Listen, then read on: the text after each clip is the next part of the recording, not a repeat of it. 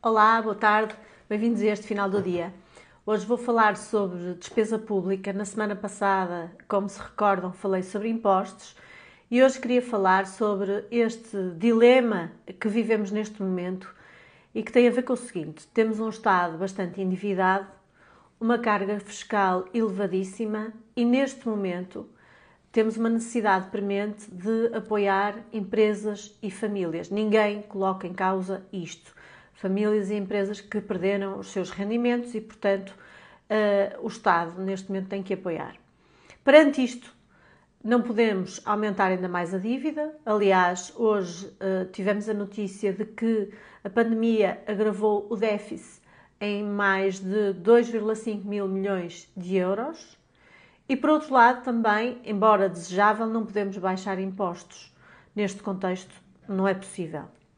Portanto, só nos resta agilizar a atividade económica de modo a evitar falências, desemprego e de modo a que as empresas possam efetivamente trabalhar e produzir riqueza e reduzir despesa pública não relacionada com a Covid.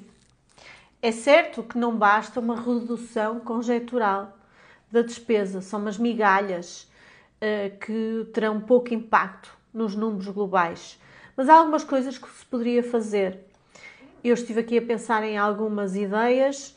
Uh, claro que esta, uh, estas não são exaustivas, mas, por exemplo, era importante reorganizar o Estado e a administração pública de modo a não termos organismos com competências redundantes e que só se atrapalham uns aos outros. São inúmeros observatórios, comissões, agências, institutos, conselhos, comitês, fundações são mais de 1.500 entidades que temos em Portugal. É certo que alguns destes órgãos não são remunerados, mas geram despesa de funcionamento e tudo somado é muito dinheiro.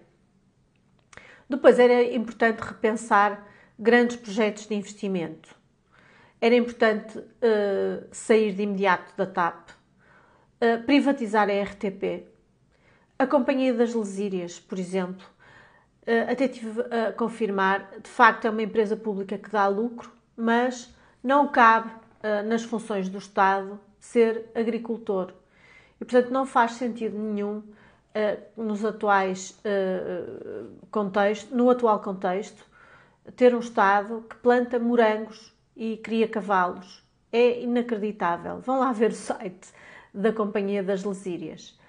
E depois era importante também pensar em vender património do Estado património que está devoluto, ou então, se não o vendemos, damos-lhe alguma utilidade.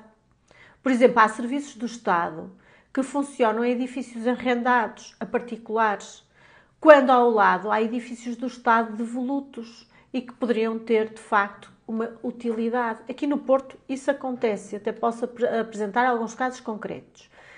Isto são algumas ideias. Na verdade, o problema da despesa pública é muito profundo e não vai lá com medidas conjunturais. Mas isto, no atual contexto, ajudaria. A despesa pública assenta sobretudo nas prestações sociais e nos salários da, da administração pública. Por isso, o nível da despesa só baixará efetivamente, de forma substancial, quando houver uma reforma da administração pública. E é certo que em tempo de guerra não se limpam armas. Portanto, a receita pública está a descer com o abrandamento da economia. O PRR, de que já falei aqui, vai criar novos serviços e, e, e, há, vai, e o dinheiro vai ser canalizado para criar esses novos serviços, mas não se prevê a forma como os serviços vão ser mantidos no futuro.